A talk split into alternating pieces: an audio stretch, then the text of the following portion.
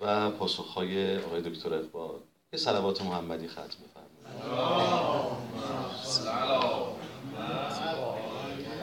جناب دکتر در خدمت شما هست بسم الله الرحمن الرحیم. سلام و عرض ادب دارم. خیلی خوشحالم که در میان شما هستم. به خانه خودم بازگشتم. به رسم ادب اول کسب رخصت می‌کنم. از محضر اساتیدم آقای دکتر ملائکه عزیز آقای دکتر عوازری گرامی که پایین مجلس نشستن اما خدمتشون میگم دود اگر بالا نشیند کسر شعن شعله نیست. پایین و بالا رو عوض کردن الان بالا اونجاست. دقیقا اینطوره. می‌گویند بستگی دارد چگونه به قضایا نگاه کنیم. ما از این زاویه نگاه می‌کنیم آقای دکتر. شما صدر مجلس نشستید. یه بالا هم این برداریم. دقیقا. آقای دکتر اسماعیلی عزیز که حقیقتا برای بنده و در زندگی من فراتر از شعن و شخصیت استاد برادر بودند راهنما بودند. و ازشون آموختیم آین انسانیت ادب و عرض بکنم که در یک مسیر مطمئن گام زدن. از همه سپاسگزارم و کسب رخصت می‌کنم و جسارت می‌دونم صحبت های خودم رو. آیون بزرگواران خیلی متشکر که اجازه دارین من در جمع شما باشم. خوشحالم که اولین روز زمستان یک روز پس از پاییز خدمتتون هستم و یلدایی که گذشت رو تبریک عرض می‌کنم. و واجب می‌دانم در ایامی که سوگ بیبی بی فاطمه زهراست عرض تسلیتی داشته باشم امیدوارم که روزی برسد که فرزند عزیزشون حضرت قائم جهان رو پر از داد بکنن و چشم ما بر جمالشون روشن بشود و این ظهور پایان همه یلداها بشه هر چقدر تیره هر چقدر تار و هر چقدر تباه. و میراث ایران زمین به ما می‌گوید که تلفیق ایرانیت و اسلامیت حاصلش همین اکنون است. که می‌بینیم یلدا نمایانگر شبی است. هر چقدر سیاه خواهد گذشت و روشنایی سر خواهد زد.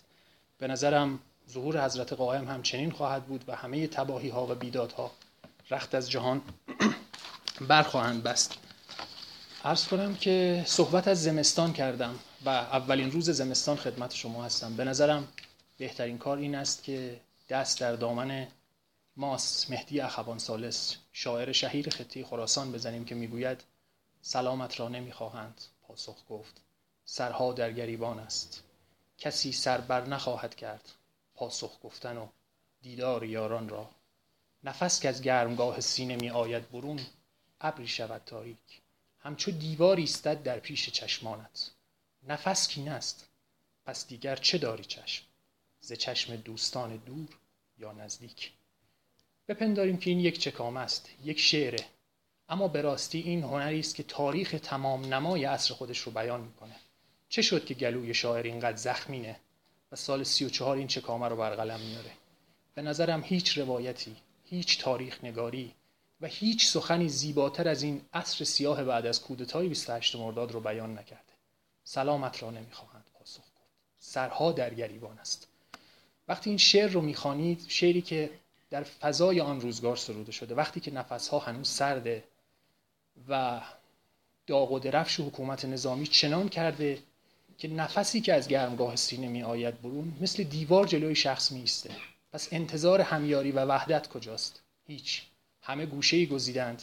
افسران رشید ملت اعدام می شوند شاعر گوشه کنجه و نخست وزیر در بنده. و جالب بدانید شاعر حتی نمی‌تونه از دکتر مصدق نام بیاره. می‌گوید شعر تقدیم به پیر محمد احمد آبادی. کسی که در قریه احمد آباد مستوفی در بند و در حبسه. هنر از این سیاسی تر از این زیباتر تاریخ رو روایت بکنه. این مقدمه رو خدمتون عرض کردم تا بگویم که هنر به عنوان اصیلترین جوشش انسان انسانی که در تکاپوست در جستجوست برای اینکه به معنا برسه برای اینکه دری باز می‌کنه انسانی که خسته است از اینکه تنها و تنها به او بفهمانند که وجود تو برای خور و خواب و خشم و شهوت است و دیگر هیچ. هنر برای انسان در جستجوی معناست و زیبایی هنر در شعن آفرینندگی اون.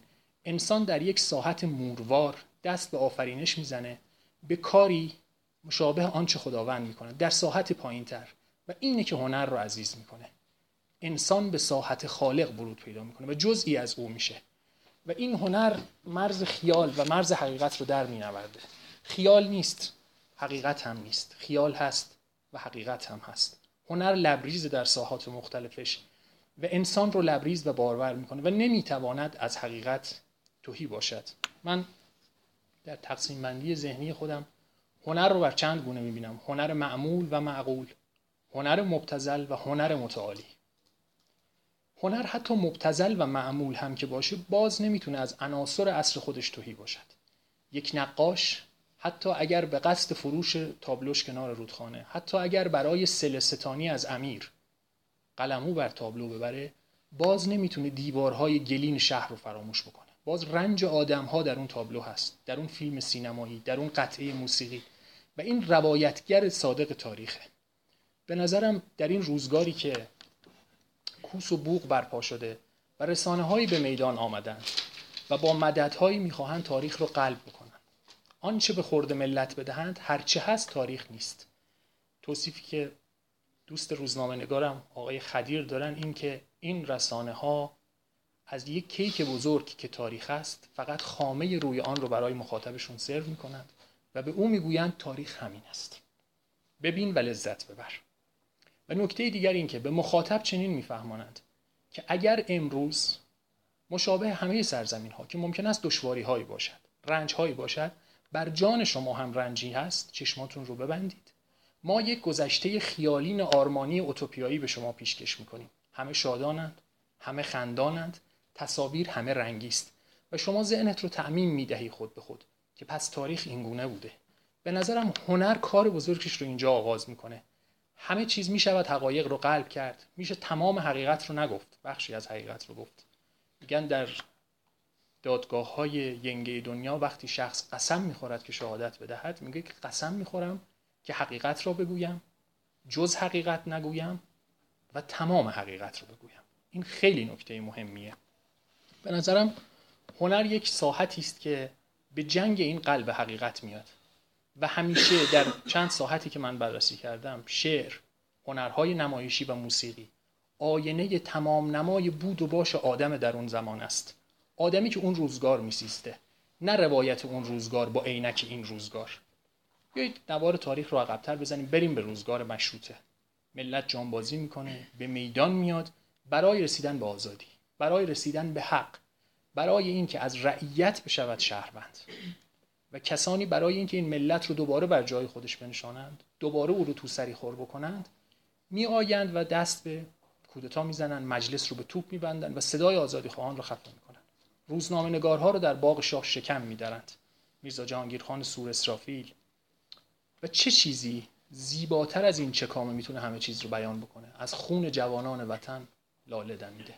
از ماتم سر و قدشان صرف خمیده. عارف قزوینی و اینقدر زیبا در لحظه همه چیز رو بیان می‌کنه که آقا ملت خونین دله. حالا شما سالها بعد بیا و هر روایتی می‌خواهی از اون قصه بکن. و پیشتر و بیشتر از این فکر نمی کنم هیچ ترانه ای و هیچ چکامه ای بالاتر از مرغ سحر نشان دهنده حال زمستانی اون روزهای ملت باشه. ملتی که مشروطش به یغما رفته کودتاچیا سوم اسفند آمدن در خیابانها رژه رفتن گرسنه است. تیفوید بر جانش افتاده. سرباز اجنبی استقلال کشور رو لگت کوب کرده. و جالب این که سید زیادین تباتبایی نخست وزیر وقت وقتی در اعتراض به اون قرارداد ایران سوز 1299 یک روحانی جوانی گوشه گذر رو می‌بینه بهش اعتراض می‌کنه. میگه سید با این پولی که از انگلیس ها گرفتی هر ایرانی رو هر کرور ایرانی رو 5000 فروختی؟ آرام به اون میگه که یواش صداشو در نیار. گرون بهشون فروختم تازه. اگه بفهمن معامله رو فسخ می‌کنن. و شما وقتی میشنوید با اون صدای زیبا که بعد هم تکرار می‌شود مرغ سحر ناله سر کن. داغ مرا تازه تر کن. چه تاریخ نگاری؟ چه روایتی می‌خواد زیباتر از این حال اون روز ملت رو نشان بده؟ و نشان بده که چه خفقانی چه صداهای در سینه حبس شده ای در آن روز ملت بوده. و وقتی که زمان میگذره حقیقت ها زیر فرش قایم میشن و در جنگ روایت ها گاه جای ظالم و مظلوم عوض میشه. هنر اجازه نمی‌دهد که این اتفاق بیفتد. مثال دیگری که خیلی گویاست در این زمینه ابتدای دهه چهله.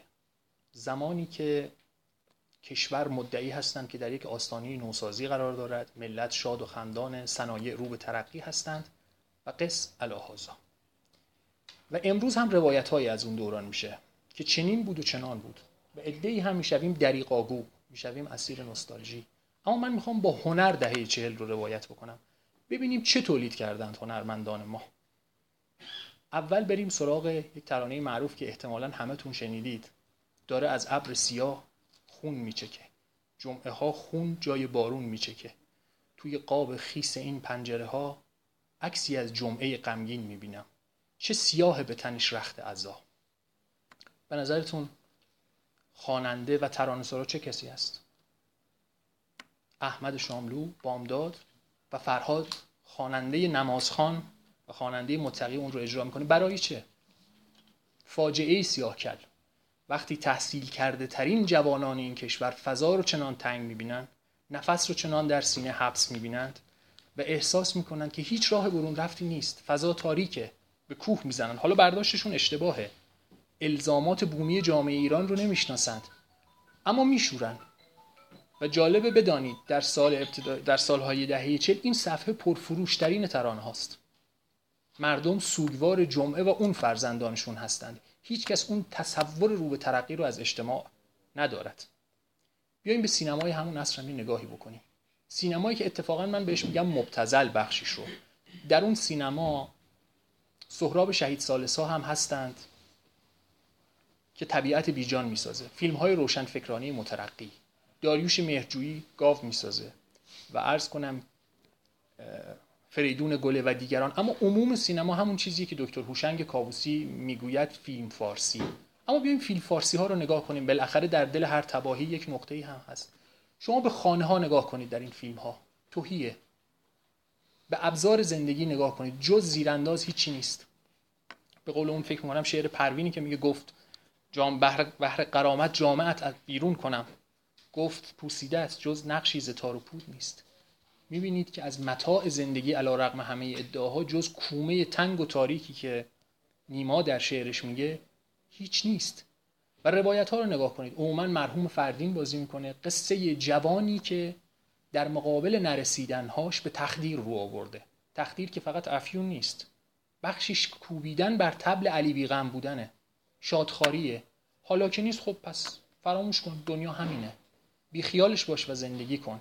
و حالا یک دری به یک تخته می‌خورد یک جایی بلیت شما برنده میشه یک خانم پولداری عاشق شخصیت اول فیلم میشه و زندگیش تغییر می‌کنه. یعنی امید تغییر در این جامعه فقط به اتفاقه. اگر اتفاق نباشه تخدیره فراموش کن. زندگی همینه. و اینجاست که سه تا سبک دیگه موسیقی باز در پاسخ به این موضوع در دهه چهل بالیدن می‌گیرد. یکیش سبک تخدیریه یکی سبک انقلابیه و یکی هم همون موسیقی مبتزل. شما به کلید واژه ها دقت کنید. خیلی زیبا دهه چهل رو نشون میده. شب دیوار تباهی. به ترانه های معروف اون عصر دقت کنید. یک روایتی میخواندم اینکه آخرین پادشاه ایران جشن تولد فرزندش بوده همین آقایی که الان ولی عهد هستن. و از چند تا از خواننده های بزرگ اون عصر دعوت می‌کنه. پایان کار که اجراها تمام میشه به اینها اعتراض می‌کنه. چرا همش شب؟ چرا سکوت؟ چرا دیوار؟ چرا شما پیشرفت های کشور رو نمی‌بینید؟ چرا از ترقی نمی‌خوانید؟ احتمالا شنیدید که میگد می‌گوید یه دیواره یه دیواره که پشتش هیچی نداره. و همه حکایت از اینه که راه نیست در نیست. و چون در قالب هنر دستگاه سانسور خیلی اوقات به دلیل کم دانشیش و نادانستنش متوجه حقیقت نمی شود و فرصت ارائه پیدا می کند و دیگر اینکه زبان زبان هنره بر جانها می نشینه جالب شما بدانید فروغ فرخزاد که به روایت یکی از شعرهایش پری کوچک غمگین شعر ایران یک ترانه داره. کسی می آید کسی که مثل هیچ کس نیست. کسی می آید و سینمای فردین را قسمت می کند و پپسی را قسمت می کند گویاتر از این از اون از چه میشه گفت؟ که یک دانه پپسی حسرت بر دل جماعت. کسی می آید که پپسی را قسمت می کند و سینمای فردین را. سینمای فردین چه میفروشه؟ تقدیر. فراموش کن. این رنج قسمت توست. و دوم تقدیر. ممکنه حالا دستی از غیبی کاری بکند برون آید و کاری بکند. این آینه تمام نمای اون اصره و هیچ کس نمی‌تونه زبان هنر رو انکار بکنه. دقت بکنید. یک ترانه هست به اسم پرستو. منوچهر سخایی اجرا می‌کنه. به نظرتون برای چه سروده شده؟ احتمالا اگر تهران تشریف آورده باشید و حالا عزم بکنید که به ما هم سری بزنید محل کار ما یه خیابانی پایین ترش هست به نام خیابان سرهنگ سخایی. سرهنگ سخایی کیه؟ یک افسر وطن پرست طرفدار دکتر مصدق که به جان آمده از استعمار. از اینکه از انگلیسی دستور بگیره از اینکه از سالدات روسی و قزاق دستور بگیره. ایشون فرمانده ژاندارمریست در کرمان. فردای کودتا پیکرش رو تکه تکه می‌کنند به واسطه یکی از همین وفاداران به دستگاه. فکر می‌کنم سرهنگ اسفندیاری که ایشون عموی حاله اسفندیاریه. کسی که سالها بعد به ایران آمد و غذایایی پیدا کرد. و پیکر تکه تکه شده این رو بر در و دیوار آویزان می‌کند. با اهل وطن و کسی که درد وطن داشته چنین می‌کردن. خب نفسها بسته. کسی نمی‌تونست فریاد بکنه. اما در شعر و چکامه ایشون در پرستو همه چیز تام و تمام هویداست. هنر به نظرم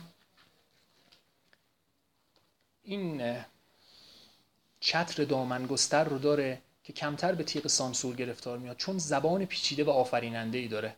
همان گونه که کلام خدا رو نخست پیامبر که عزیزترین بندگان است ادراک می‌کند و برای خلق تشریح زبان هنر رو شاعر می‌فهمه دوربین به دست می‌فهمه و ترانه سرا و اهل موسیقی و اوست که به واسطه ای به مردم انتقال می‌دهد. اینه که اول سلام علیکم.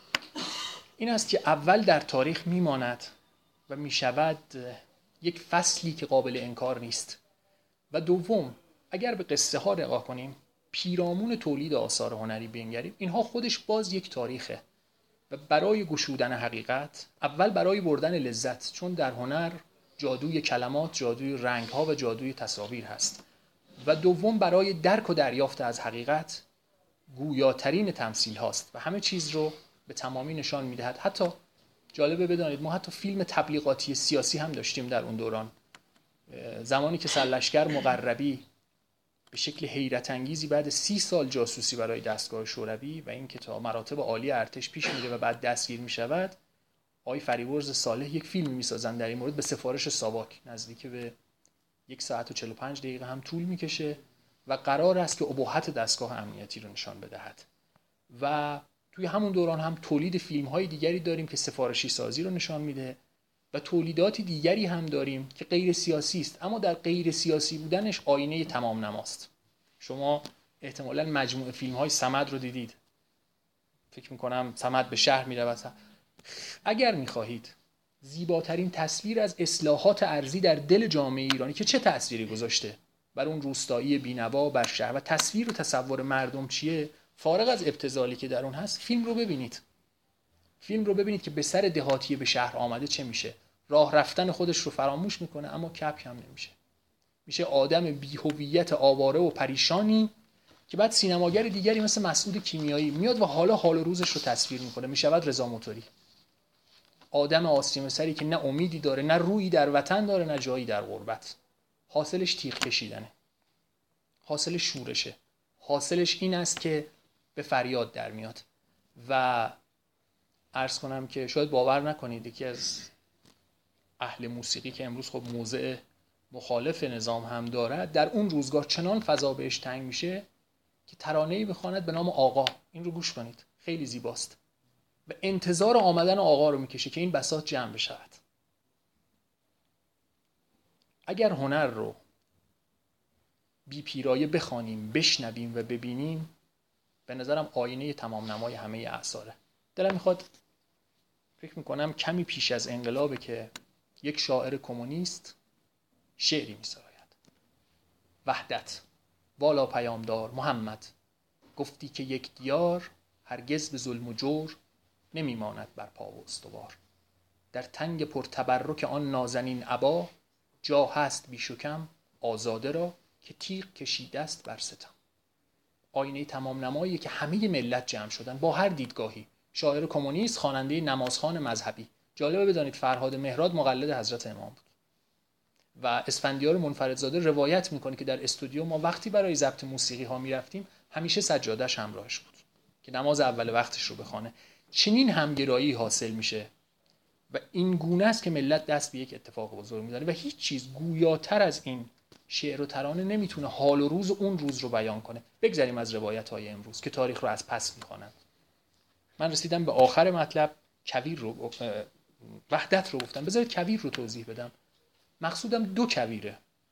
دکتر علی شریعتی معلم انقلاب کویر می نویسه زیباست. پر از واجارایی و رقص کلمات. کلمات به انسان جان میدن. اما کویر دکتر شریعتی کویر سازنده است. کویری که ستاره هاش در آسمان انسان رو تا قایتی می‌برن.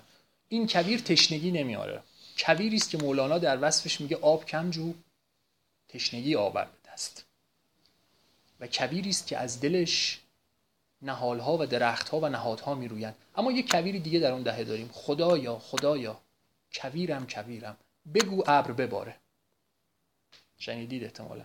این کویر کویر استقصاست کویریه که سراب می‌بینه. سرابی از توسعه سرابی از خوشبختی و سرابی از شعری که شاملو می‌گوید روزی ما دوباره کبوترهایمان را پیدا خواهیم کرد و مهربانی دست زیبایی را خواهد گرفت. روزی که هر انسان برای انسان برادر است و بر قلبهایشان قفل نمی‌زند و من آن روز را انتظار می‌کشم حتی اگر آن روز نباشم. این کبیر دوم این آرمان نرسیده رو نشان میده. این صدای فریاد شده. و از کویر تا وحدت حاصلش این که هنر عالی ترین تمثیل وجود انسانی است آفرینش انسانه و انسان به ساحت تراز شدن برای رسیدن به جهان آرمانی با هنر می‌تونه گام برداره. بسیارانی آمدن در این پهنه گیتی و تعداد آدمیانی که زیر خاک خفتند خیلی بیشترند از آنهایی که امروز بر زمینند و به روایت خیام با هفت هزار سالگان سر به سر شدن اما آن چیزی که نمی‌گذاره انسان تنها در بند آمدن و رفتن و خور و خواب و خشم و شهوت باشه هنر در ساحات مختلفشه که ترجمانش می شود پیفکندم از نظم کاخی بلند که از باد و باران نیابد گزند. و دیگر ثبت است بر جریده عالم دوام ما. کار هنر تسکین آلام تحبیب قلوب روایت و قضاوت و دیگر ایجاد امکان ارتقاء برای انسان و روایت روزگار رفته یک آدم. دلم می‌خواد برای تکمله یک نکته رو فقط بگویم. این که در مورد رضا شهرزاد بخوانید. ایشون نویسنده است که تئاتر رو خیلی خوب می‌شناسه تحصیل کرده غربه و از اولین تئاتردانهای ماست. سال 1314 ایشون با خوردن تریاک انتحار می‌کنه. کمی بعد از اینکه آقای علی اکبر خان داور که می‌دانید بهتر از من همه اهل نظرید بنیانگذار عدلیه نوینه در ایران او هم با خوردن افیون به جان خودش چنگ می‌زنه. برای چه این کار رو می‌کنه؟ از ترس و حراس. و از ابرهای تیره‌ای که در آسمان می‌بینه می‌گوید پیش از اینکه گلویم را بفشارند بگذار خود بر جان خیش نیشتر بکشم. نگاه کردن به این پدیده ها راوی یک عصر و ما رو کمک می‌کنه که در عین لذت و سرریز شدن و مؤمن شدن به ساحتی که پایین تر است از ساحت ربوبی آفرینش خداوندی. اما نسب از اون برده. و دیگر اینکه دلم می‌خواد با سخن سعدی تمام کنم. هر کس که هنر داند قدر بیند و صدر نشیند. دلم می‌خواد سخن کوتاه باشه چون نیامدم که مثل عادت بسیاری از ماها بگویم و بروم. یا اینکه بگویم بهترش رو بگم بگویم و بگریزم.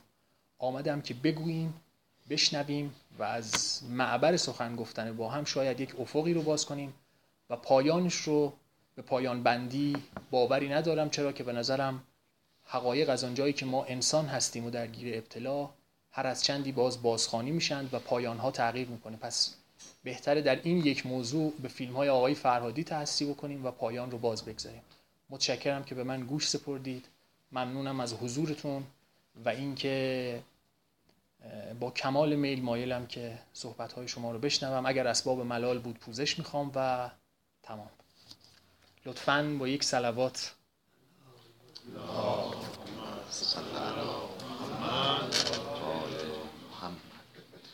ممنون متشکریم. لذت بردیم. آقای دکتر من یه انتقاد از شما بکنم. با کمال میل ولی تون نباشه لطفا. تون انتقاد من تون مجبور میشم که میکروفونتون خاموش بکنم. پس